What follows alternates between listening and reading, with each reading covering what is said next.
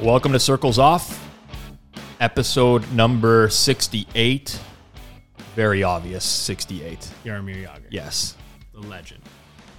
Also, when I was growing up, this might outdate me, but Zigmund Palffy Ziggy Oh. Palffy. was a 68 uh, as well. I mean, again, we're probably forgetting about like a million offensive linemen, right? That wore 68. It's hard when you, it's nothing, no offensive lineman comes to mind.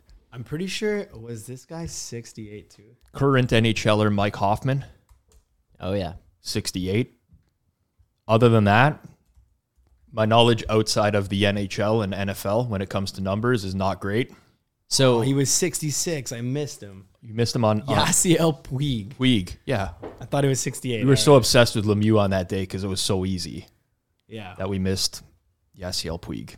All you- right. you'll I actually notice love too, Yasiel though, Puig. like when you go to these and you look cross sport, when you get into the range of basically, I think it's 60 to high 70s, there's basically no NBA players, like none, that wore any of those numbers Ever. ever. E- each league has like some sort of rules when it comes to jersey numbers. I don't know if there's anything specific to NBA where they can't. Can you wear six and above as your starting number in NBA? Wasn't it like the hands thing? Because then they go like right. So foul 50. yeah, you can't do like an oh, Oh, I don't know. Or It, five. it was a thing when I was in like so you couldn't wear six. school. So because the guy would be like foul 55 and you can do the thing, but he couldn't do 56. You have to go like five, six, right? right. check So, that out. It I might d- be a thing. I don't even know if that's true or not. I hope it is. Um, It might be. It might just be a fallacy. completely unrelated, and we will get into the Q and A episode here. Did you guys watch the uh, Tim Donaghy scandal thing on Netflix? I had already known most of the story, but I did not. but I- the I'll appearance of the animals at the bar watching the game. When I talk about the animals, I'm talking about like the the betting syndicate group that was very popular in the 80s for like news based moves that now sell a bunch of picks of stuff that's already steamed. H- hilarious like they're just in the background of of these Philly Godfather in the background, just watching Donaghy's game on the TV at like a bar. I don't know why I found it so funny. I was just laughing every single time that happened. I'm pretty sure that that the Philly Godfather thing is just like the fake. They're not actually selling. It's not the real guys from the Animal Crew. He just says that to. Oh yeah, I'm sure that's not it's not like the original people. Yeah, yeah. I don't think that guy. Philly Seal, Philly Penguin. I don't think that know, guy Tiger sells picks right now. I, I don't know. I don't think he does. I don't.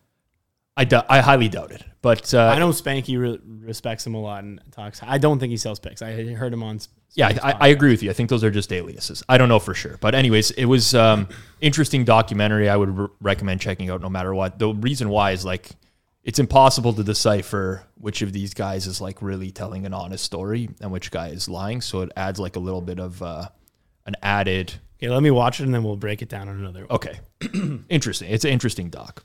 Question and answer episode. All right, we asked that we put up a tweet um, for future. If you're listening here, follow us on Twitter at Circles Off. Uh, you can hit the notifications on. All we do is use it as kind of like an RSS feed, so you'll get a notification when a new episode's out.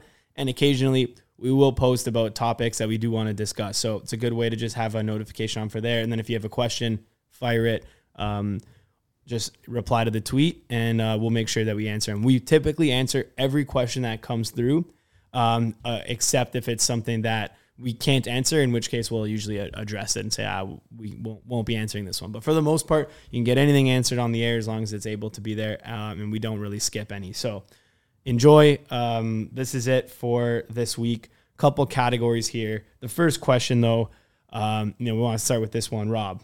This one was for Rob. What was going through your mind during that last minute of Monday Night Football in Seattle? Wow, um, that was a. What was going through my mind at that time? So it seemed like everything was happening in slow motion for me because I, I actually couldn't believe what I was witnessing for a lot of that. The amount of clock that the Seahawks burned, getting, you know, I'm thinking, okay, they're burning clock here because they're going to qu- quickly run a play. If they don't convert this fourth down, then they still have three timeouts left. The game's not over. They might be able to force a stop, get the ball back. So I thought that's what they were thinking. And then they call a timeout. Russell Wilson calls a timeout with one second left on the play clock. So now they've burned all this clock. They don't really have an, any other option but to kick a field goal uh, or go for it. It's not like they, they weren't going to do that anyways. But the, as soon as I saw the field goal kicker come on the field, I was I uh, like I laughed. Brandon McManus. I actually He laughed. does have a boot though. Oh, he, the, the the kick was far enough. For those that don't know, like it was a 64 yard attempt, would have been the longest in NFL history. It was far enough. It missed wide. I would say that I don't know the actual answer. The teams would know more than me in terms of the probability of converting that. It's in Seattle, historically a tougher place to kick. Conditions were not the most miserable um, this week, but probably like a 20% hit rate, I would guess. I don't know. I, Honestly, I think it might be higher than that. I think that my first thought was like people were underrating the the actual chance of making the kick. Possibly. So I saw, uh, I think it was ESPN's model had 27%. I think Deck Prism was, uh, I think David Al said he had something like 25%. I could be misquoting. I'm just trying to remember off the top of my head, but that's the range that people were giving overall. I mean, there's a few things to consider, right? Obviously, when you do have a longer kick, higher percentage of it getting blocked because t- you're typically kicking the ball a little bit lower. Um, so there's you know a, a lot that goes into it, but ultimately, you know, I I I, I couldn't help but laugh. Like I'm I, I just saw it happening in real time. I'm like, it's very obvious to me that they should go for it here. Like extremely obvious that they're gonna go for it on fourth and five. Russell Wilson, you know, all, all the people want to look at the final score and say Broncos only scored 16 points. They moved the ball pretty well over did. the course of it it. Two in the fumbles at the one yard line. You know, there's a lot of things that went against them, including some penalties. So uh, I was laughing. That was what was going through my head laughter. I was like, basically, Nathaniel Hackett is a moron. That's what I was thinking. New head coach for the Broncos. What I will say is I am glad that he actually came out after the fact and said we should probably should have gone for it because it's refreshing to see as much as you know that might not after inspire the result though. no, but no, but like imagine the next day, or like even think about people. Yeah, like eh, so many coaches in the league. The next day, a reporter would ask them, and either they'd flip out on the reporter and be like, "Oh, you want to coach the team, whatever, this and that," or they would just stand behind their decision. And he was like, "You know what? In hindsight, we made the wrong call." I don't even know if it was results based. Like, I don't think it was a results oriented thing. I think he's like, in hindsight, you know, I would have done something differently maybe not inspiring to a Broncos fan, but personally, as like a neutral, I thought that was refreshing. Someone's admitting that, you know what, I made a mistake, but in real time, uh, you know, it, it was an epic blunder, in my opinion. Well, I think a lot of people like view that Peyton Manning clip where he's like timeout, timeout, timeout, timeout, timeout, whatever, and and like that was obviously they should have called timeout if they were planning to go for it. But if they weren't planning to go for it and just wanted to kick, then actually not calling timeout was a good play. So uh, that was my only thoughts. Like I saw a lot of overreaction on Twitter, like why didn't he call timeout right away? Like, well, if he was planning to go for it, then they technically didn't make any mistakes. It was just a decision of whether to go for it or not. I don't think it was as bad as people think. I think like in the NFL, like kicking and punting is a very underrated right now for the teams. I've thought of this for like I've been thinking like this for the past like three seasons now. Extreme underrated. So like having Justin Tucker and his contract, which is like extremely low, like I would I would make kickers way higher paid. Like I'd try to get the best kicker in the league. You see guys just get cut left, right, and center. I think Rodrigo Blankenship got cut today. Poor guy. He kind of reminds me of me, so I feel sorry. For Looks like you. He looks a little bit like me, just because he wears glasses. that's that's the only resemblance. But it, as a kicker that wears glasses, I feel for I feel for the guy. But you're right. I mean, uh, I do think that special teams is kind of a, a little bit underrated in this day and age. Um, ultimately, the ESPN model, which I don't think very highly of, actually had the field goal as the correct decision. Quotations. Yeah, ESPN model, like, most who put that models had a five to ten percent um, wrong decision there. So it's not like it's you know there have been more egregious decisions in the history. of the I, I would estimate based on like just rough math in my head that that was the wrong decision um, when you map it out. But I don't think it was that. I don't. I think it was pretty close. And in terms of like what I'm saying here on the kicker being valuable is like you got to have a kicker that can hit from 65 just to actually put yourself in these situations where fourth and five, yeah, but what if it was like fourth and 11? Like you need a kicker who can hit that distance hundred percent. and like 25% is not high enough in terms of being able to hit that. I'm not saying that McManus would have been higher than that. I'm saying get a kicker that can hit that kick 50% of the time, which there is a few in the league that can, and then you're good. Like Matt, Matt Gay hit one of the ones at the end of the at the end of the half, like absolutely bombed it. Like he has the, the leg to hit from like 65. McPherson has the leg to hit. Tucker has the leg. Maybe 10 kickers have the leg to do it.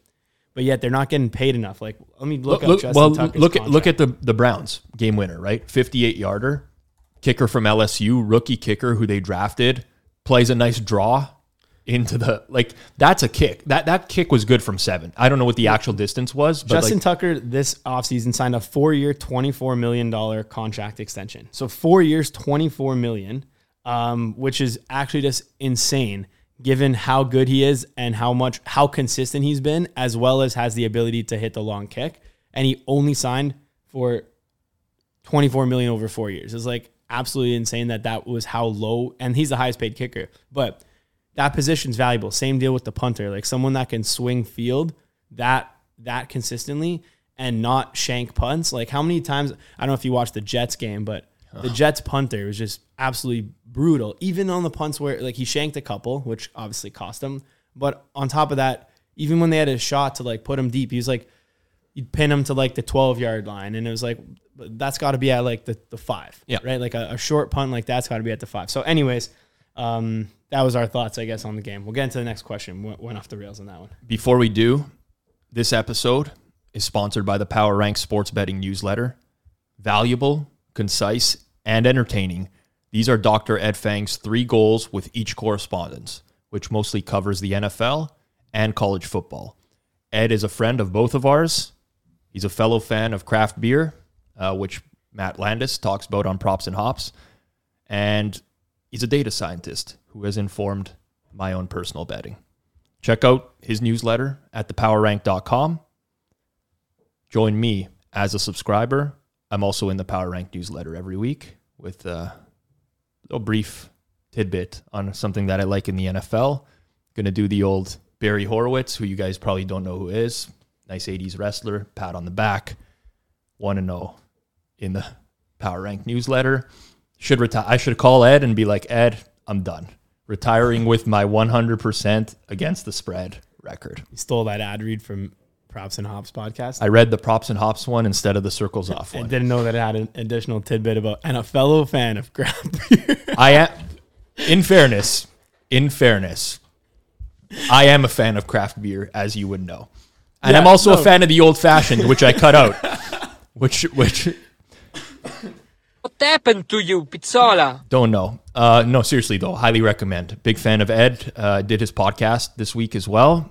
Um, went well. I mean, I, I like I like doing the interviews with him. I like chatting with him. So Nice, good, good stuff. Good stuff. Um, do you think there is a way of handicapping college football, NFL first quarter spreads and totals, or are these lines just straight derivatives from the game and the total? So, I'll let you answer that first. Well, I will say personally, I've never really gone down this path. I don't know why. So I do have a lot of accounts which are partner accounts. So uh, accounts that other people I know will typically bet through. There's tons of derivatives that are bet in these accounts on a weekly basis, whether that's first quarter, first half, uh, where the full game line is also not bet into the account. So someone is finding an edge on this stuff, so just based off of that, I would say yes, there is an edge to be had. I do think that sports books, for the most part, when they open up a line on these, they're just derivatives of the full game line. There's no one in house that's saying, "Oh, this team is more likely to outperform this other team in the first half relative to this." Then the market bets into it. Then they can adjust their lines based off of that. But uh, I do think that there's an opportunity there like for anyone who's new to sports betting or or wants to start modeling stuff, I've suggested this on the show before. I probably would never start with full game. I would probably look at either some second half stuff, first quarter, uh, something that's um, maybe a little bit more beatable than the lines that everyone else is looking at. But just based off my experience and seeing people um, profit off this for both NFL and college football, I'd say definitely that there is a um, uh, there is a way of handicapping these that are different than just like you know the the full game derivative line. Well, like there's a lot of stuff that's different, right? First quarter, Rob mentioned. I think you were mentioning this on the halftime show. Like something like the Lions are typically blowing games near the end, whatever whatever it might be. I think first quarter is def- definitely different than the first full game. some teams receive the ball, some teams uh, elect to um, defer, and then that's obviously something that plays into it. May not be factored in some lines. Um, so yeah, definitely ways to do it. I wouldn't say that the, like if you have, there would be an, a, a way where you would have, like, let's say it's like Bucks versus Lions. You'd have like Bucks first half, Lions full game. Now it's not common. I wouldn't recommend doing that. For the most part, it's like galaxy brain if you see people doing that on online. But there would be a way in which you would have like under first quarter, over full game, two separate bets that can both be plus V. There's a chance that that could happen for sure. I remember uh, the the old baseball, one team first five, the other team full game. Those would always make me laugh. I can't believe that that's possibly an edge on both. I don't know. Like, Like just straight money line. I don't know. Like it, is a bullpen that bad that like you're you you know I don't know. you might as well I used to see those back as in the just day. live bet at that At- exactly. point. Like just wait for the bullpen to come into place and then live bet the game. if that's the scenario. Yeah. Um. Anyways, yeah, it's not likely, but there there's a chance at that. Okay, so uh, up next, teasers, a refresher and math discussion. Yes. Please and thank you. We so math related questions. I will say that um, at the Hammer, we do have Plus EV Analytics on board with us. He will be doing a lot of math based topics, uh, as will Dan Abrams, uh, Dr. Raz WSOP on Twitter. Um, so I'll answer this short and sweet, but you can look forward to a lot of content on these types of topics in the future from both of those guys. Um, in general, what you need to know about teasers in the first place is that books make a killing off of them. Uh, I've consulted for sports books before. I can tell you that the hold on teasers during NFL season for a recreational book is somewhere like 15 to 20%, mostly because people have no idea how to play teasers properly. Um, I think you want to look into Wong teasers.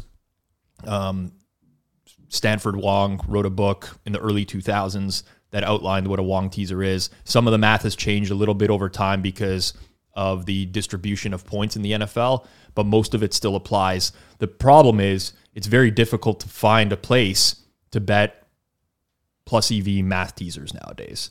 Uh, either books have increased the VIG on it, they've changed rules to ties lose. So, it, it, you know, I can talk about the math, but essentially, what you want to do, especially in the NFL, um, is look for games with lower totals and try to tease through both three and seven. So, bringing a a favorite down from like a seven and a half point favorite to one and a half, or the opposite way around, where you take a small underdog and you bring them up through three and seven.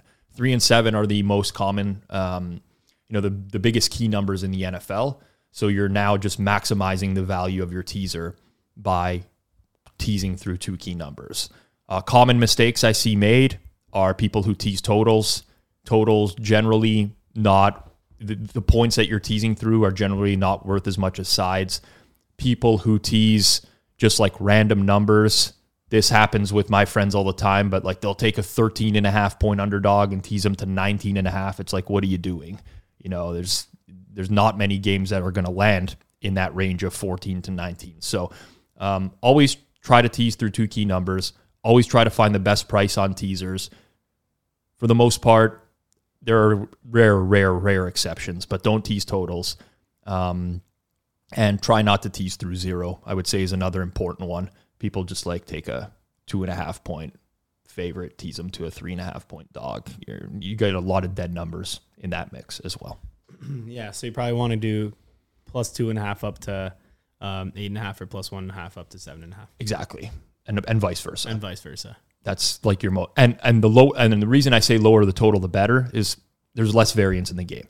Like if you have if you have a, a game of total uh, 40 and a game with a total of 54 and both of the favorites are seven and a half point favorites, you're you're better off teasing the 40 down because there's less variance in that game uh, overall. It's not a huge difference, but it, it does matter. Man, it sucks losing a teaser. Teasers So annoying to lose like one leg. has anyone ever placed a teaser where they don't think it's like an, a guarantee? yeah, win? that's another thing. That, like, like- how did I lose this one? Eh, when you place a teaser, you feel so good about your bet. Everyone always does. And then afterwards, they're like, ah, like, how did this team lose by 21? Like, this is Who- the who problem. invented the teaser? I- that guy, who's the person is a genius. I, whoever invented the teaser is a genius, but whoever named the teaser is the genius.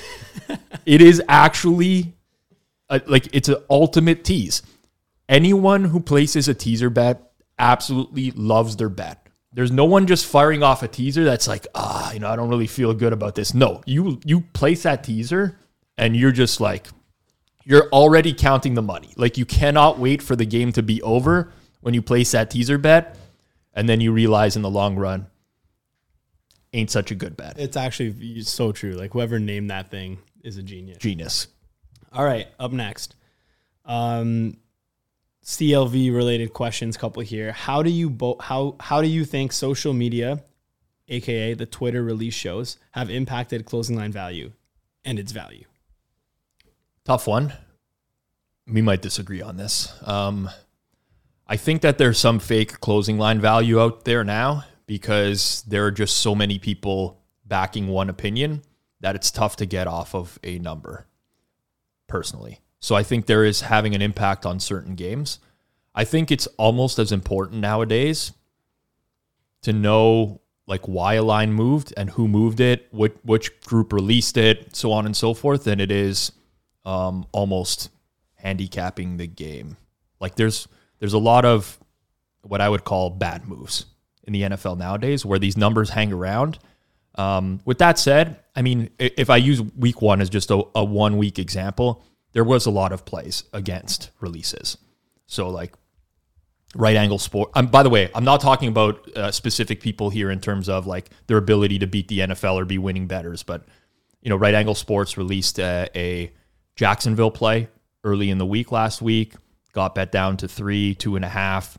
Market came back on Washington towards the end there.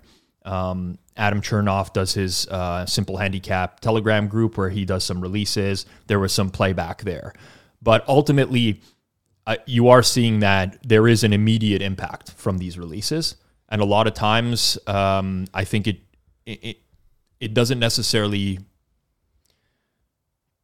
you know it doesn't necessarily create the I don't, I'm trying to articulate this as best as possible. But like somebody may move a line too far, but it's not far enough for me want to want to play back on it. You know what I'm getting at? I think that's reasonable. I think that's reasonable. So you're saying like after you're paying the vig, even if it moves a half point, you still like didn't have that as yeah. Like like I'll, I'd, be, I'd be like I don't agree with this move, but like do I really want the other side here? And I think that that's happening in a few of these cases. I'm not saying in the majority of them, and that's why I, I want to like I want to make it very clear that I'm still very much a believer in closing line value. I'm not suggesting that there's no value here or whatever. The dynamics of the market are are changing a little bit though. And I think it's important to realize that. So in some cases, I will take the closing line of a game and I don't necessarily think it's the, you know, it's it's I'll just be like I don't know about this one. It was moved by a certain person, certain group. And although there wasn't buyback, that doesn't necessarily mean to me that that was the correct line. Very convoluted. This will evolve more and more over the course of the next couple years. Still trust your CLV for the most part. If you don't get it on one specific game, you know, you know don't don't sweat it either. Uh, that's not not huge, but yeah, it's well, like okay, the evolution just, of the space. All right, so I, I agree with Rob for some of it, but also I will say like anyone in the world can bet that line back. Yes. So so like anyone in the entire world, there's no there's no like, hey, you can't bet this line back because you because this guy bet it. Like they're not. If right angle first off, right angle sports has like a very proven track record of actually winning on these. Now, whether that's still good or not, obviously every single year is a mystery. You never know what's going to happen in the future, and the past performance um, is not a guarantee for future success. But they have won on these in the past, right? the record's accurately documented. Ed is for like a trustworthy guy in terms of this. Like he's not deceiving the record. He's releasing at regular numbers that are widely available. Yep.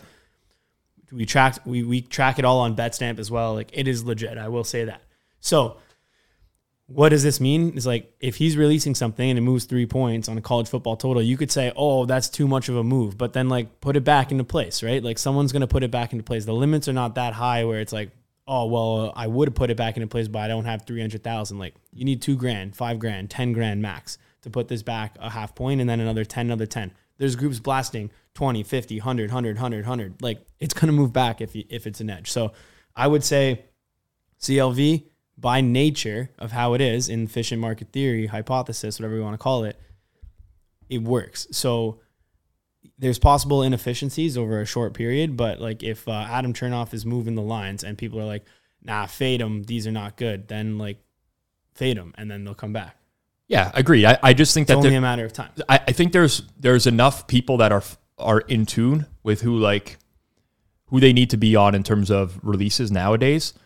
It's obviously like immediate CLV. Why would someone not bet that, right? Because you know you have you have the option of buying back on the other side if you want to once the line moves. Like you have lots of options Make once you quick, like obtain two hundred bucks. exactly on an arb or whatever you you have there's no there's no sense in not making that bet and because there's so many people that are are going about that i, I think it just kind of skews things and impacts things um i've talked we have one more question. Sorry to cut you off. Go ahead. It's similar to this. Does anyone find all these release shows as brutal as I do? Top touts where you legit have four seconds to get the play in. Half the time I miss the number, it gets pulled. I'd rather fish for my own plays or do less popular openers than make it a race or tech battle. Not fun. And someone said, this exactly. And also, if you get the number consistently at the legal shops, they will limit your account extremely fast. So I just let's I should have probably read those at the same time. But anything else?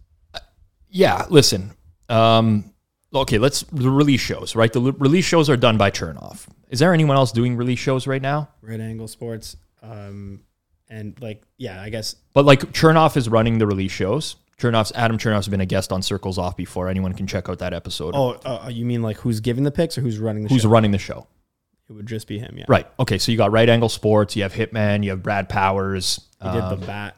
yeah. for a few. Yeah. Exactly. For for Major League Baseball. Right. Um. So this question is like, you know, there's obviously value in the show because of exactly what I just said. Right. Like you can make that bet, and the market is going to move on every single one of these picks because you have so many people betting it at the same time obviously whoever wrote this they they they think the shows are bad probably because they struggle to get the picks in in real time This was your buddy Jim Vivian. was it jim really Yes. okay um i i don't i don't know how i feel about these yet because there's so much that that goes into it. You have to think about it from the content creator perspective right? Obviously the content creator in this case adam wants to get views. No don't do not blame him whatsoever. This is actually a great way to ascertain views. Now do these people stick around and consume other stuff on the platform or do they just f off afterwards because they want to get the pick? I don't know. Probably the latter. But um, I could see the frustration in everybody trying to bet something at once. And I can see the frustration in making what you deem to be a good bet and then getting limited because everybody's making that bet and you know you're kind of alerting a sports book to it. So I actually don't know, even know how I really feel about this, about these. Uh, personally, I think it's important to be in tune with these in terms of even if you miss it, knowing that that was the play so you can understand why the market moved. I think that's valuable. But I, you know, in the long run, I don't know if it's if it's this is good or bad for the better. I really don't, because there is the you are going to get into the situation now where sportsbooks are just going to start pulling numbers right away, so it's going to be painful overall. Anyone who does bet that number has now already aler- has alerted the sportsbook that they are in, t- in tune with what's going on here. Probably going to get limited. So, I I I I get the reason to do the content. I get why so many people consume it and and bet it because they want to have a valuable bet right away. I don't know how I truly feel about it personally, and I'll speak openly here. I don't find it to be compelling content myself. Uh, I've talked to Adam about this personally before, so I'm not saying anything that I haven't said directly to him. There's just not a, a whole lot of value other than here's the pick, which uh, I I don't know. I'm gonna do my own release show on the Hammer. Yeah, we could do that. UFC, I'm gonna do it right. Can we call it Hammer. right? Cappy Hour? Cappy hour. We will do. I'm gonna do the Hammer release show coming soon. We're gonna release absolute bangers that will win, and that's the guarantee there. Stop, please, please stop. That's the guarantee. We will only release winning picks. Yeah, you Please and Luke. stop. Please stop. Um, here's what I will say. I I think the idea is innovative, and I will credit Adam for that. It's a great idea. Like at least to try it out, it's great. I the, the backlash from like the sharp betting Twitter community is always like hilarious to me. Of like ah, you know, whatever. because people just don't like when numbers move. You know, it's it it What if there was a release show so good that there was no buybacks? Because, like uh, you just said, if you want to buy back, just message directly. oh that would be amazing. No buybacks. no buybacks. Um, yeah, I mean, it, there's, it's obviously what it's a this is a very like wordy question. I guess the real question is, does anybody else find all these release shows as brutal as I do? Personally, I'm not a huge fan. That's just me. Doesn't mean that other people are not. Um, I think that that based off the viewership, based off the amount of people that are betting in that time, people do find it to be compelling. Definitely, they definitely are valuable in some capacity. course. Whether- like you could just, if you had the right accounts that weren't going to limit, like maybe a couple PPH or something, you could just do that. Just are back, like watch that show, make a quick two hundred bucks on your lunch break. Yeah, not that bad for some people. Yeah, his point, like, he, he- I'd rather fish for my own plays or do less popular openers than make it a race or tech battle. That's not fun. I would agree with that. I think a lot of people would, but there's also the people that that you know are not like Jim and don't want to hunt out and seek out edges on their own. They're just looking to be spoon fed. That's the reality of the situation. How many DMs do I get on a weekly basis of where can I buy your picks package? Do you sell picks? Can you send me your picks or whatever? I'll pay you. It's like people want to be spoon fed at the end of the day. Just give me the pick. Just give me the pick. So it's it's an innovative idea. Um, I, I, I struggle because there's like no there's no real value in in consuming the content after the fact, which I think is also important with content, um, where somebody can go back after the fact and gain something of value out of it. Um, but there's there's obviously a huge market for it. So I mean that, that that's really why this stuff gets done. If there's a market for it, it will continue. If there's no market for it, it will not continue. Hey guys, what is your opinion on buying back, say, midweek on heavy college football or NFL steam? For example, if not injury related and a group steams aside from minus two and a half to minus five and a half or six, can lines really be that off from the openers? And is there value in buying back at a certain point more often than not? There's no like real um, Never buy back unless you feel that there's an edge on the other side as well. That's the only thing to say. So he's saying, is there an edge on the other side? Yeah. I would say no. Well, the limits open, so the limits are small for the first for the minus two and a half. Then they get raised, and then it's settled at six. If it's settled at six, that's the now efficient line. So you can't you can't just blindly say can they be that far off from the openers. The number is what the number is. So whatever it moved to, that's the new number. Forget about the opener. It doesn't even matter at all. It's relevant. That's old news. Even if it's you're saying not news related, I'll just go ahead and say this. It's all news related, right? It's all related on something. So when a line moves, it's never actually moving based on the news on air. It's moving because news came out and then someone bet it. So someone betting that line is in theory, quote unquote, news. That's new information that came into the market. So if it moved from two and a half to six and there was no major injury, then that means there was something else. And people betting it is the same as an injury news. It's the exact same thing. It's the same amount of information. In fact, if a move, if a line moved that much without an injury news, I would even be more inclined to say that that's ac- that's even more accurate than the one with the injury because the injury is more unknown um, and it's a lot more guessing than just a straight line move without it. So I wouldn't buy back just because of that. Now, can you buy back in general? 100%. If there's something that that now, like let's say move from two and a half to six, then there was an injury and you think it's going to move back down to four, then you can buy that back. I think um, I think a lot of cases here. I don't want to say a lot of cases. I think there are definitely cases where numbers move too far because you do have like the steam chasing element to it, right? So you'll have somebody, for example, that may say, "I like this game up to minus three and a half. I'm going to bet it to three and a half." They quickly bet it in market, and then people start to pile on because they want to be on the same side, and it starts to move out a little bit too far. I don't think that that's like the the rule by any stretch of the imagination. I do think it happens, but I will say when I first started betting professionally, or at least semi-professionally, I was mostly focused on baseball at that time. Um, there used to be a group who I referred to as Panama. I'm sure other groups referred to them as whatever. That was the location of who was running it at the time, and they used to move the baseball market like absurd amount, like 40 to 50 cents. And it got to the point where we would just automatically play opposite to them every single t- every single time because they would play more people would jump on that those lines used to steam like an in- insane amount. And I think it got to the point where they were probably winning and we were winning because there was enough of a, a spread in between where they were originally betting. I don't think that that happens much anymore. But once you brought that line back, that now came back into oh, I'd ne- we would never be able to bring it back ever because they would just bet more on it. Sure, but then it, okay, fair enough. So if they were if they were betting more on the line with you, Yeah. and they were losing at that po- point in the day, Correct. or you were losing at that point in the day, Yeah, I, Or I- both, I, I don't even. I honestly don't even know like if it was still an edge for them at that point. More so of like a, you know, an fu type of thing. eventually they're going to lose or win money on that, and either you're going to stop bringing it back as you're realizing you're losing, or they're going to stop hammering uh, the reverse. They're going to stop hammering the resistance.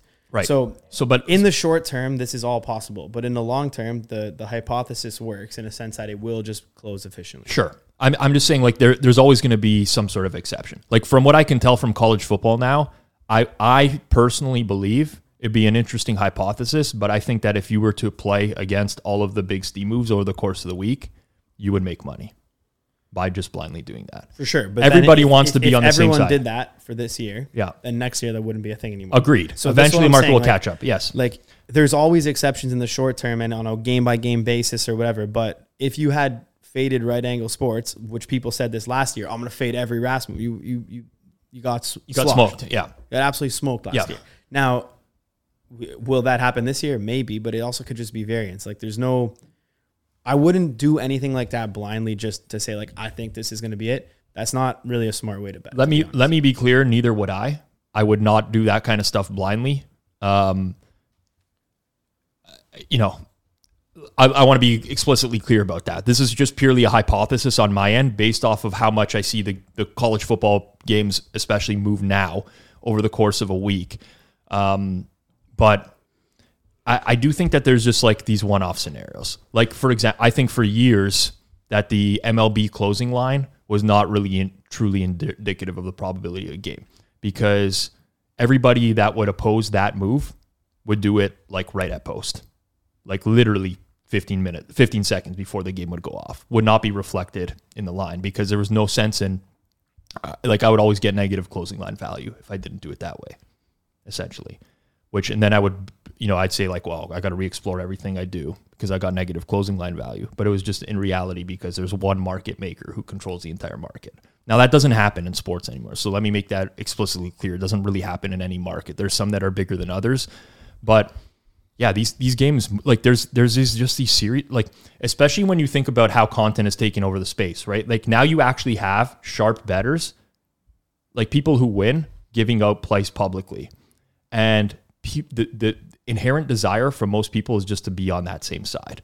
Like there's so many people that just want to be on that same side, irrespective of what the number is. Yeah, when you gave out Dalton Schultz overs, and then people went to that to go bet those. Come on, remember this? yeah, they that one. Did Dalton Schultz go over? I'm pretty sure he did. Yeah, he actually might have late late game. I'm almost certain that he won. Yes, on prime time this week, pregame edition. I I I bet that into account that I didn't even check the uh the yeah, Dalton Schultz had seven car- seven catches. Seven for sixty-two. Pizzola is the Over four and a sharpest- half, no sweat winner. No sweat. Dalton Schultz, cash it, bang the bookies. Listen, man this is the gonna be the second time that I pat myself on the back this week, but the prime time picks, except for Seattle second half money line, which I I like I took a good price. That had a shot. What did you take? Uh, I took plus 280 Seattle second half money line. Fair enough. That's good. Yeah, it was a good price. Like, when- but aside from that, there was some, you know, that was it was a quite a winning week on the primetime shows. I will be sure to never mention the ones where I go 0 and 4, as I am now in the content creation space, and that's like, uh, you know, I have to do that. It's standard practice. Standard practice. I actually will when I go 0 and 4. I will mention it. What's the difference between regression to the mean and the gambler's fallacy? Seems like they are the same thing. So I'll take this one.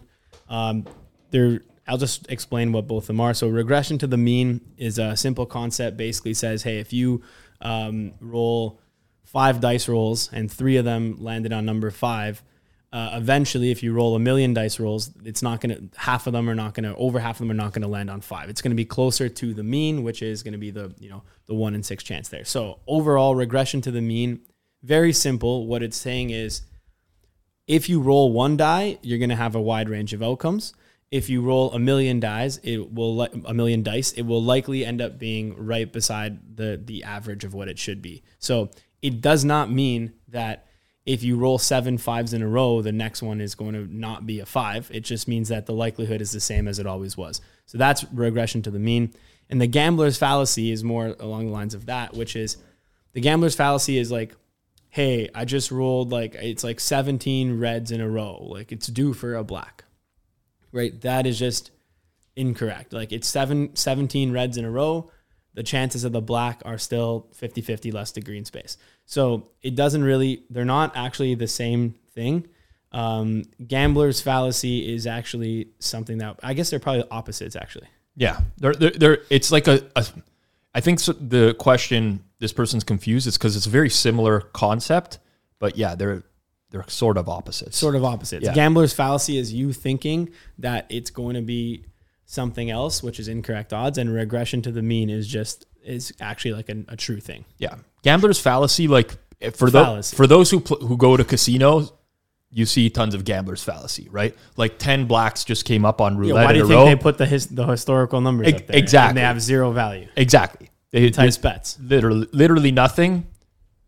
I'm the guy who like goes to look. I'm the opposite, right? I think that if it came up on the table, it's more likely to come up again because something's wrong with the table, It's, right? Listen, technically that could be true. It's not. there It's could not- be something wrong with the table. Yeah, we're all we're, we're all humans running that thing. It's not like it's you know there it could be just a floor shift in the floor, tectonic plates, and then now it's shifting more to one Any side. anyone who knows how I play roulette. By the way, I know the expected value on roulette. I completely get it. I'm born December 12th, 12 12. For my whole life, I've been betting 12s. I'm to find the roulette table in the casino that's that, that has a 12 on the board recently. Plain and simple cuz in my mind, I believe that there's a like a high likelihood that, you know, not high likelihood, but it's more likely than not I'm going to hit a 12 there than on this is all like if you're betting roulette, by the way, shop the tables. I'm serious. No, I'm serious. I'm very serious on this. Shop the tables. There's they. You know what they're doing in Vegas now? An absolute slap across the face. Three green spaces. You gotta be kidding. Not at Circa. Not Circa, not, at Circa. I will say Circa very fair. Love that casino. Three to two blackjack. Beautiful. Um, I will say I also played roulette with um, was was Chernoff maybe Eric Eager. I don't know. I, maybe I, the night is very blurry because the amount of drinks I was served. That's how long I was playing roulette for. But the my my dealer at the table at roulette, she's like, I spin double numbers all the time. I'm like, what do you mean you spin numbers all, double numbers all the time? She's like, if I spin a number, she's like, bet bet that number again on the next thing. I'm like, turning to my betting partner. I'm like, this girl's crazy. Like, she's no, no, no. literally the first two spins are like 26, 26. I'm like, oh my god. I'm like this, but I, I was in denial. I'm like, no, this can't be real. Then he tipped her a grand. No, I, I didn't bet it. I didn't bet it because I, I'm, I'm continuing with my strategy of loading up on 12, like absolute bomb on 12, and then like a few numbers around the 12 because I want to be able to stare at that wheel, right? And lock in on the 12 on that wheel. And I want to know that if it if the ball hits in that region, I'm going to win something. I don't want to be cheering for random numbers all over the board. You know what I'm saying? How, how can you live like that? Just watching the wheel, watching it all bounce around. You have no idea. I, I don't know how you live. I, I don't play much roulette. But you got you got to lock in on an area. By the way, this is not this is not advice anyone should be taking. Well, I mean, like you play however you want, but I No. again, I I know what I'm getting into when I'm playing casino games. Make it very clear, gamble responsibly or whatever. I like to lock in on a thing. This girl, What's the max you'll lose at the Chino? I, I would rather not say that publicly. I would rather not say that. Um, The only time I play roulette is I'll walk by a table. It's on the way out or on the way in. Grab a hundo, just a hundo, and toss it on one number. But I do shop the tables. The three green is actually a travesty. It's a slap in the face. You're Oh, doing that at the, at the aria. Three green, there's a, ze- a zero, a double zero, and an aria space. Yeah. You got to be kidding me. Three. No, that's- That's, like, that's and a then joke. and then there's like a table. um, It depends how much you're betting. So I think all the ten dollar tables are like that. And then if you go to like a fifty dollar table, it's a two green. If you can find a one green space, and I'm walking in or out of the hotel, you best believe I'm tossing a hundo. And you know what, Rob? I didn't notice about you. You know what number I always put on as well? Twelve. no. Yep. For a different reason. So I will say this, and we're, we're going off tangent here, but my, um, you know, the, the guy who was the best man at my wedding, Steve, uh, he's born November 11th. So he's an 11 11. I'm a 12 12. This is why we were degenerates growing up because we could not help but go to the casino. The 11 12 split, we just load up on that spot and like root with each other on that spot. And, you know, it is what it is. Lost a lot of money, had a lot of fun in doing so. Know what I'm getting into. Again, bet responsibly. But there's something about just watching that ball bounce around. Like you, you've seen it before in the office, right? Oh, like yeah, betting yeah, roulette against me. You're Yeah. giving you terrible odds, but No, better than me- you're getting in the Yeah, casino. you're giving me you're giving me favor your favorable odds compared to a casino. Still in my favor though. Yeah, but I'd be happy to bet with friends and then know that that's coming back when Rob does a spin and I get the same odds on the way back. Like as long as that's the thing, we're basically betting at even odds. For those that don't know, we have a roulette wheel that's about the size of one of these laptops in the office upstairs. And every now and then, Johnny gets the itch to. He'll come up to me and be like, five, "I want to do five Down spins like six hundred on like ten dollars spin." no, no, I've chased a couple. I've chased a couple. Yeah, but I chased a couple and then got in the hole, but I'm gonna win it back. but though. there is a regression to the mean. coming. regret gambler's fast. I'm gonna win it back. I'm due. The do factor. But no, do the fa- 600 is not from that. There's different stuff. So like, Yeah. even like ping pong, The regular. ping- like, that- we that- gamble on a lot The of ping stuff. pong match where uh, I played in my jacket was the big one for, for you. Like I'm better than Rob at ping pong. So I- 100%. he always gets odds. And then once he was on the way out, and he played in his jacket, winter jacket, and like in a winter jacket. scarf on too. Like, Yeah, and he's like, "I'll play you in the winter jacket, but I'm getting like insane odds." And then he won that game, and that's basically that's his whole winnings, pretty much. I, I think I got three to one for that game. No, I think it was more than three to one. I think I got three to one, which is a horrible bet on my. I had no like Mobility. I had no mobility. I could not get anything to the side of the table. I felt like my jacket was gonna rip as I was reaching for stuff.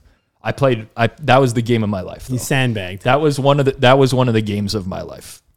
All right, maybe you've covered this before, but I would like to know what your attitude is towards reverse line movement, oh, God. or maybe so-called reverse line movement. And relatedly, do you take into account what side the money is on and where it's coming from when you wager? No, Thanks. no, I don't. So here's the thing about reverse line movement. For me, I like to make my bets before the line moves because I like to obtain closing line value. I think that that's a principle that all bettors should get in the mindset of. When you are using reverse line movement, so you're saying, oh, you know, 80% of the public is on this, but the line is moving the other way, you're now betting into the market where the number has already moved. Like your ability to obtain closing line value is significantly diminished because now you're waiting for people you, you know you're basically waiting to piggyback other people's bets. And why this is a problem is say someone has moved a number from two and a half to three in the nfl if they still found value in the three they would move it to three and a half. They would continue betting it. They no longer find value in that three. That's why they've stopped betting at that point. and now you are basically picking up the scraps. You're basically getting in at um, a position that they don't want just to be on the same side as that person. Reverse line movement is the biggest scam perpetrated to mankind in the last decade. I don't know I don't know where this started. I don't know why people I don't I still don't know why people look at at public numbers. When we were building out the hammer, we were consulting one of our SEO guys. He's basically like, guys, we need to have something about public bet percentages. I'm like, no, we're not going to have. He's like, people are searching for public bet percentages like crazy. I'm like, if we ever add public bet percentages to the hammer, we will include something in big, bold at the top of the screen that says, we find these to be completely useless, but we know that people are looking for them. So here you are. And we'll give the reasons why we find them to be completely useless. No more public bet percentages. No more reverse line movement. It doesn't matter what other people bet. Just do your own thing. Period. I mean, I've talked about this ad nauseum. I think that's the best I can explain it. But with reverse line movement, you are betting into a market that has already matured and you're paying a premium essentially to be on the same side as someone else who got a better number. Don't do it. I think that's it. Done. I've answered this one before. I, I hate this. I hate this question. No, that's it. It goes against. I actually everything like the question. It goes against everything math related though. I like to rant about reverse line movement. the it, it actually makes me feel very good. But it's such a fallacy, man. Like It's it's the gambler's fallacy. you think you think you, that if, you know if you lose if you win ten plays in a row or lose ten plays in a row on reverse line movement that there will be regression to the mean over time, that's a good question. Depends. Depends. Depends what the bet. or is it the gambler's fallacy? The public bet Ooh, percentage. I don't know what the yeah It- on games where the public bets exactly seventy two to seventy four percent. Above seventy five percent public bet percentage on points bet, I always bang the other side. Always. No, I'm kidding. But here's the thing, like Galaxy brain. Galaxy Brain. Okay, let's get into. No, oh, wait, wait. be- oh, oh, before I have one more thing to say. I'll never understand the public bet percentage stuff because no matter there's again, there's a million sites that are feeding public bet percentages. Have you ever compared these sites to one another? They come up with so, so many like there's so many widely different numbers. I'll go to one site, I'll see like 54% of people on the Giants this week. I'll go to the other site, it's like 32% on the Giants. It's like what sports books, first of all, are they are, are these coming from? Second of all, you have no insight into what pe- numbers were bet. Like you know what sides were bet, but you don't know the numbers. You don't know if somebody's betting Giants plus three and a half or plus two and a half or plus six. Like you have, I don't understand. Please stop seeking out this information. If if one of your friends is like this, please air them, show them this video, make them listen. So maybe there's a chance that they can stop looking at useless stuff on a weekly basis and convincing themselves that it means something. You know, I had my buddies message me. I, I, I took Seattle on Monday Night Football against Denver. Did you tail my pick that I wrote in the chat? I didn't tail your money line pick. I took Seattle first first half. Um, I had circa millions plus six and a half, whatever. But I get a message from my friend. Told everybody this was a trap line.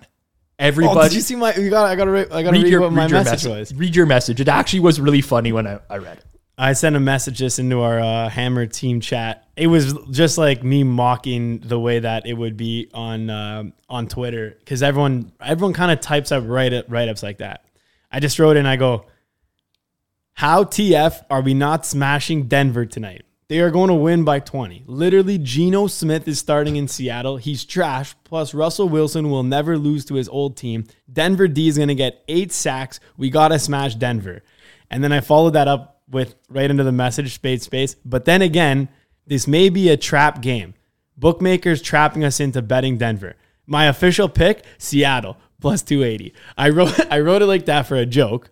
I did bet Seattle, but also I wrote that for a joke because that's how like I see people typing on Twitter like Denver's gonna win. It's an easy win. But then again, might be a trap game. I think Seattle's gonna win it. But anyways, jokes. I was uh I was pretty fired up when that won. Every sharp better has like that one group chat that just really aggravates them and tilts them. I don't think this is me. I think a lot of the sharp betters out there will, you know, they're right now they're like, yes, absolutely. I have that one of my friends who are talking about football.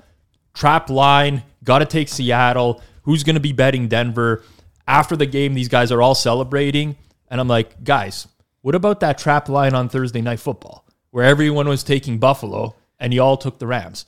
How about that trap line on Sunday where nobody wanted to bet Baltimore? You guys are all betting the Jets because the biggest liability for the sports book is Baltimore. Like people talk themselves into this stuff being real and then when it happens, they're like, yeah, like it was, but they never ever focus on all the times where it doesn't happen. The public action doesn't mean shit. Oh, by the way, It means nothing. on the public bet percentages, I, I'm I'm not. Everyone always asks me like, oh, so you think that data wouldn't be valuable to know what the sports books back end? Of course, it's valuable. Like you you plug in a Chris or a Pinnacle back end, you're you're you're laughing. You're going to be able to print money off that. But what I'm saying is, they don't give that out. They don't give out what lines were bet on at the time. Like so, they'll be like 78% of the public is on this, but they never will attach a line or an average price to it or what when where where it was bet, what time was bet.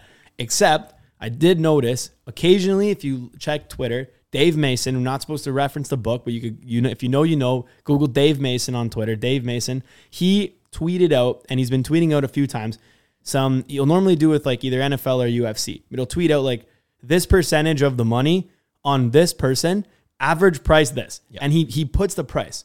So he'll be like, then it, then it's actually it's still not like valuable valuable. But it's like oh at least i know that the he's he i know what the book's position is. So i know that his traders managed himself into a position of nate diaz. He needs nate diaz at an average price of this. So if if if he needs nate diaz at an average price of call it whatever i'll just make this up plus 680 then, or he, for example, the, when it was Khamzat versus Nate Diaz, obviously the fight fell through, but I, I believe he was massive position on Khamzat, and his average price would have been something like maybe like six minus six eighty. So you know now that at least bet on or that that book is search is is like, hey, this is our position. We're taking a massive position at at Khamzat at, at minus six eighty. If you can then go out and bet Khamzat at minus six eighty, at least you know. Again, it's not a guarantee you're going to win, but at least you know. All right, I'm on the same side as the book when you get these public and bet percentages, you don't know if you're on the same side of the book. You have zero clue. Agreed. I, I, I'm going to say I'll, this is not going to be the last time I talk about this, but it's very clear for me to explain why. So let's use the Rams and Bills Thursday night football, game one of the season, as an example. The public, most of the people are betting the Bills. Fine, fair enough. That means that the sports book is getting the Rams at plus 110 because people are betting the Bills minus 110 on the spread, whatever the spread is, two and a half, two, whatever. The, the sports book is getting plus 110. Now, if you're looking at the public bet percentages and say, oh, the sports book is going to need the Rams to win tonight, you're not getting plus 110. You're going to go bet the Rams at minus 110. There's a very big difference between those two. This is why sportsbooks win. Sportsbooks have an edge because they charge a VIG if you're going to be on the same side as the sports book, you're paying a VIG to be on the same side as the sports book. So please understand that. That is the why the fade the public strategy is BS. Is commonly, you know, over time it's just been perpetuated more and more. But you are paying minus 110 to be on the same side as the book that is getting plus 110. It's not apples to apples. Understand that. Fair enough. Up next, we got a couple more questions. What time are we at here, Zach? Uh, one hour. All We'll, right. we'll go through a few more here. Okay, let's rip these off quick. Uh, is there a rhyme or reason to when numbers are released by books, NHL in particular? I mean, I don't think so. just they release them when they when they can. Yeah, like there's there's some days where they'll release them at noon the day before the game. There's some days where they don't even put out an overnight. So what is the market setting book for NHL? Leave this one to you, Rob. Uh, I mean, Pizzola book, pizza pizza book. Honestly, I don't I don't want to say that, but I mean, sort of. I mean, it, we we bet out we bet out everywhere, so it doesn't matter. Uh, here, general rule of thumb: the higher the limits, that's probably the market setting book. Yeah, I mean, you you can figure that out for yourself. Pizzabet.ag. It ch- it changes. All right. Up next, uh, what is the best way, if any, to utilize an odd screen available if you're not in the US or Canada and don't have access to any of those books on these screens? Okay, so I'll, I'll take that one. Good question. Um, wish I would have known where this guy's actually from. Can you pull it up his Twitter and see if there, he has it in his bio? Maybe like UK based or something like that. So first off, you could still use it for the sharp books in terms of like getting the line of what the market line should be, and you can still compare your own lines against that. So that's number one way.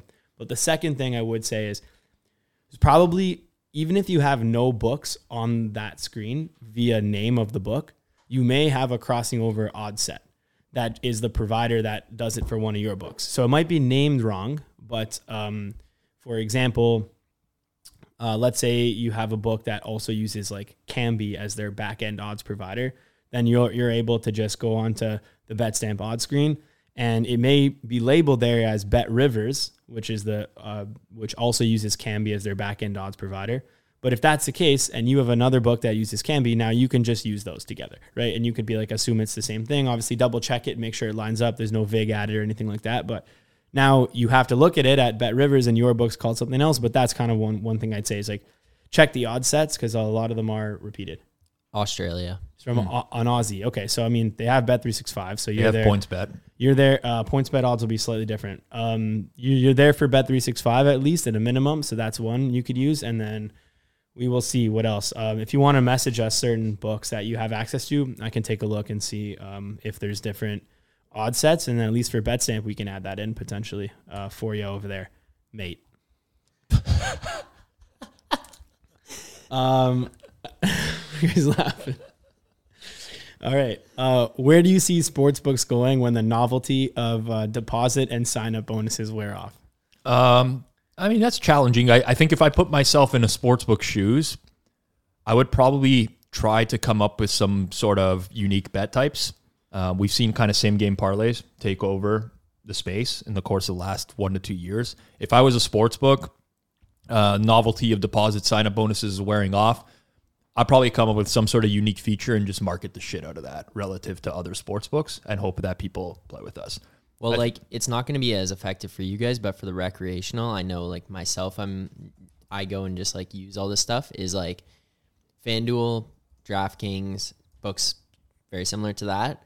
They put out things where it's like um, cover the spread. Yeah. Bills Thursday night game, max bet fifty dollars minus one ten, and the line. The more people bet it, it continues to move up. By the end of by game time, it's like the Bills plus seventy point five, which Right. is like that's just an easy way to get people to do it. Where they continue to put those things out. I will say for those um, for different markets, it's it's different as well. Like we're based in Ontario here, there are no there is no advertising of deposit and sign up bonuses. No, unable to. They're unable to by law. So um, there's not really been that novelty for people that are based here. Now for some U.S. states, very different. You'll watch TV, you'll only get like sign up sign up bonuses and offers like that. But I think eventually um, obviously, it's very copycat. You see a book, you know, one book come out with same game parlays, then another one does. PointsBet now has live same game parlays as well. So you're starting to see some differentiation in terms of features specifically within the books. Um, that's where I see, you know, an opportunity potentially is if a book can build out a really nice feature, a really interesting bet type that can resonate with the public and just market the shit out of that. So I mean, that's that's what I would do if I was a sports book. I don't know that's where we're gonna go, but that's what I see eventually happening. Fair enough. Um, I, I'd agree with that from a large perspective. We will see how it shakes out. Um, all right, next up, I have a profitable angle I'm shooting at a certain book. What's the best way to keep it uh, going the longest, other than throwing in some big bomb banger parlays and using multiple different accounts? We, So, we might have differing opinions on this. all right, go ahead. I would say that in some cases, people overrate keeping it going the longest. Like if you have a profitable angle at a certain book, you can do things to try to keep yourself under the radar, but sometimes it's not going to work. I would say just exploit that edge as much as you possibly can. Keep on banging. just just bang it. Try to make as much money as you can rather than like really trying to do it in a sophisticated way that, you know, hides, you know, basically covers you from whatever the book might like it, just, you got an edge, bang the edge. That that's sort of where I've gotten to. At one point in life I was the complete opposite. I'd be like, "Oh, you know, like fuck, I can past post on these horse races." Like they don't they don't know that daylight savings time happened in, in, in Great Britain already. So like I know the outcomes of the horse races. gonna fly under the radar here. I'm gonna make some like two dollar bets, five dollar bets, ten. Don't want to win too much. In hindsight, no. Smash it. Go for it. Go for the big win if you have an edge. All right. My comment was going to be make sure that depending on what the book is, you don't want to get stiff. So you don't want to run up an account too much. Fair and, enough. Uh, the next question is actually which bookies have the worst reputation for stiffing you? So that's, I, I, I will answer the first question first, but just because that's in there and I purposely put them back to back. If it's a PPH account, just reasonably think of the amount of money that you can take off the guy and then and don't don't try to go to more than that because otherwise you're going to get stiff and then you, you get zero. So now you're risking your profits. Uh, let's say you're going to make five grand. You're risking that five to win an extra 15 plus the bet. It may not be a profitable angle anymore. So that's what I'd say. But in terms of like how to keep it alive longer uh, or, or anything like that, I would say like don't tell anyone. Yeah, that's the big that's the biggest one. As soon as you start letting people know, as much as I'd love to let as much as I'd love for people to let me know whenever there's exploits available, as soon as you tell person and you're like, hey, Johnny, like, keep it to yourself, eh? Just me and you are going to be the only guys that know about it.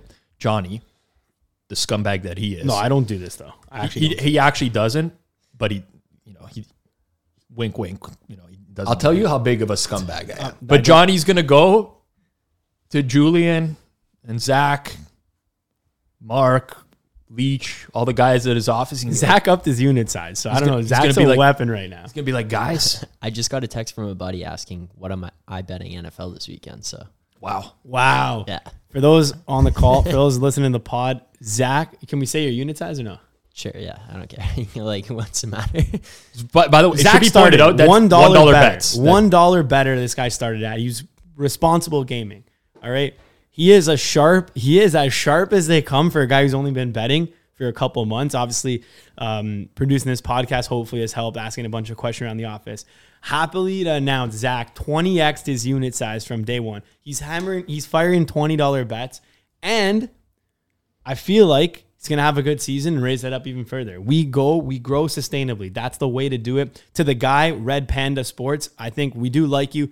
Respect, friend of the podcast, friend of the show, friend of Betstamp, all love. Called me out a couple podcasts ago saying Johnny said that all you got to do is um, is grind out bonuses and uh, and hit the best lines and you can make money. I would say it would be im- impossible to do what I said on that episode and not make money off the off the year. It would be nearly impossible. So yes, I'll double down on that. Bonuses, bet the best line available. Have to do zero work. You bet everything on Sunday right before NFL. You will win money in the season, guaranteed.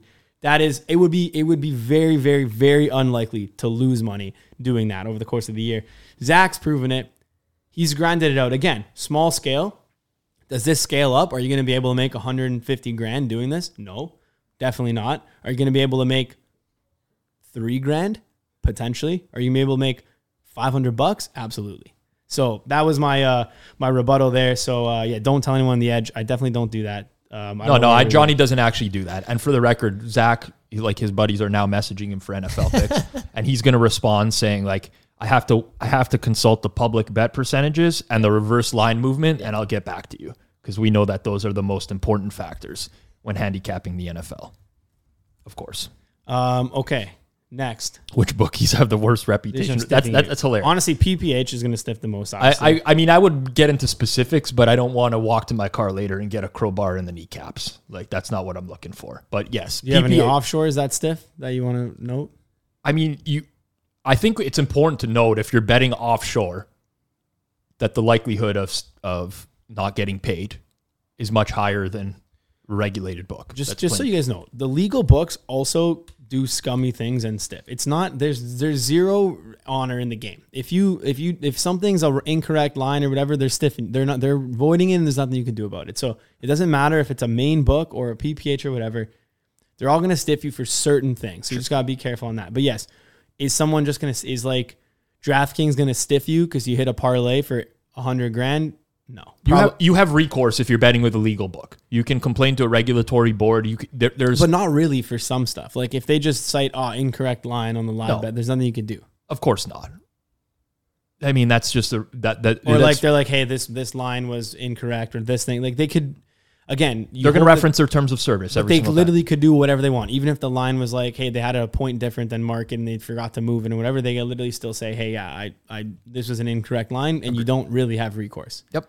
So just an FYI, all books are kind of a little bit shady in some stuff. Sure. But this is like a half percent, zero point one percent chance here. We're not talking about like the regular I norm. think with the PPH, it's challenging because you're dealing with an agent, usually.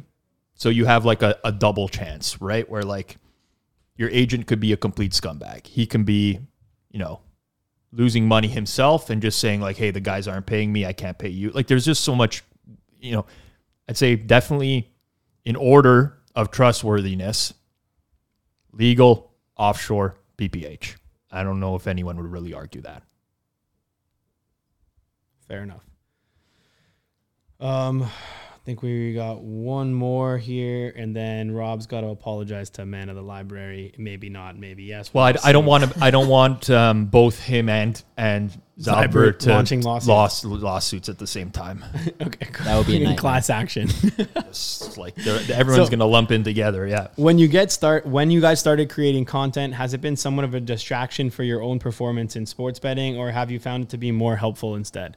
Um, I'll start. I don't really create content. I just do this one podcast. So um, that's it. Uh, we record it. It takes like an hour and a half a week, and um, it's a lot of fun. It definitely hasn't impacted anything. Um, so not on me, but Rob, go ahead. Okay, I'm I'm not one to uh, to like mince words or lie about anything. Definitely, content creating content takes time. Period. That's less time that can be devoted to other things. So now I have to make a conscious choice of where am I going to spend less time. Is that going to be on entertainment? Yes. So I, I haven't golfed in, since I've been to Vegas, right? So we're talking about a couple weeks now. That's unheard of for me, but that's been the case. Not golfing haven't popped up in the Xbox in a while now. So that's kind of where I'm choosing to spend my time. At the end of the day, I don't think my betting has suffered because I'm still putting the same amount of time into it, but there may be there may come a point where I'm not able to do that. So it's it's just really a matter of managing resources. Uh, and for me, the more content I do, the less other things I can do because there's just only so much time in a day and you can't do two things at once. With that said, a lot of what I do for betting overlaps into the content space. So it's like double service, right? Like when I'm researching a game or running a model number on a game or whatever, betting a game, I'm in tune with what's going on in the market. That helps me from a content perspective and being able to talk about it. So there's a lot of overlap between the two, which helps. But yeah, as you take on more things, naturally you just have less time to do others. I'd like to think it's not a distraction, but I mean, I got I got a lot of things going on that are not just betting anymore. So, you know, it is what it is. Fair enough. All right. And then lastly, before we close off this week's episode, we got a couple questions here. When are you going to apologize to the man of the library? Will you have man of the library on as a guest to settle this beef? Why is Rob Pizzola slandering and harassing people after being shown proof that they were wrong? When is the public apology coming? And then the last one, why is Rob Pizzola such a scumbag? No, that was just me right Of there. course it was. You I'll didn't tell like- you how big of a scumbag I am. Um, okay, man of the library. We did this segment on tweets that trigger us last week. It was more so meant to be. I was triggered more so because of Chris Fallica. Um, I'll, I'll I'll talk about. We're not going to have man of the library on as a guest to settle this beef. That's let me make that. Could be pretty fun, no? it could be, but like, you, you know, you did a Twitter Spaces kind of coming at me now. I would have given him that opportunity at some point. I actually even considered it, but What based you, off what do you say in the spaces? I didn't listen to it, but it was, This guy came at me hard in spaces. I'm- what do you say? Nah, I don't know. well, here's I'm going to be explicitly clear about something. You, can mock me for this or whatever. It doesn't. I don't like negativity in my life. So when somebody comes at me on Twitter, I'll probably give them one response. If it keeps going into something, I'm just going to mute that person. And if someone else jumps into that thread, I'm just going to mute that person.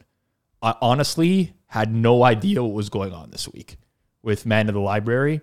The only reason I did is because so many people DM'd me about like, "Hey, this guy's going off about you. This guy's doing this." I got a DM from uh, uh like a bunch of crazy DMs from some tulips guy or whatever. It was just like going off on me. I responded to him a couple times, and then I was like, "Okay, I'm just this is going to be our last ever interaction." I told that guy that.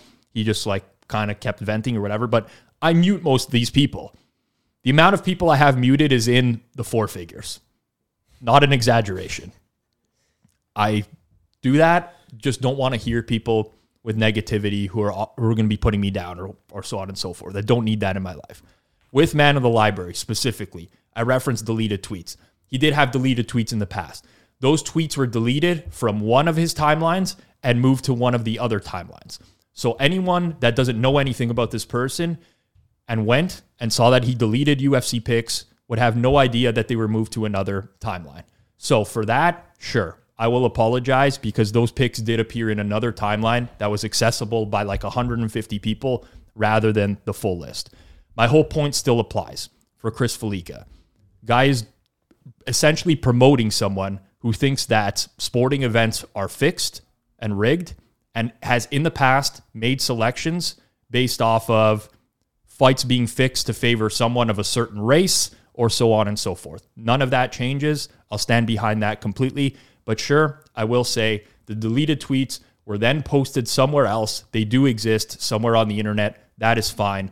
Ultimately, this feels like a large excuse to me for Man of the Library not to track on BetStamp, which I think if you, you know, anyone who's reputable out there or wants to build a name for themselves and create a reputation should do that. So I would hope that he comes back to track on BetStamp. If he doesn't, he doesn't. But seemed to me like an easy way to get out of tracking on BetStamp just to create this type of beef. I've said my piece. Don't really want to talk about it one more uh, anymore. I can go on with more and more stuff in terms of, but we don't even need to get there. There you go. Rob Pizzola is public apology. There you have it. While, while we're at it, he was wrong. while we're at it, Matt Zylbert. It's been about a year since you requested this apology. I did treat you like garbage. Put that clip that for the board. I did. Come treat- on. I did treat you like garbage. In hindsight, I regret some of the tweets that I made towards you. Does not change the fact that you do post numbers that don't exist anywhere in the world. Does not change the fact that honestly, like no one was was reading your articles or whatever. It, none of that changes. However, I could have been more graceful. Would rather not uh, see your legal team come after me at some point. Don't really want any legal action here. Those ones are completely done.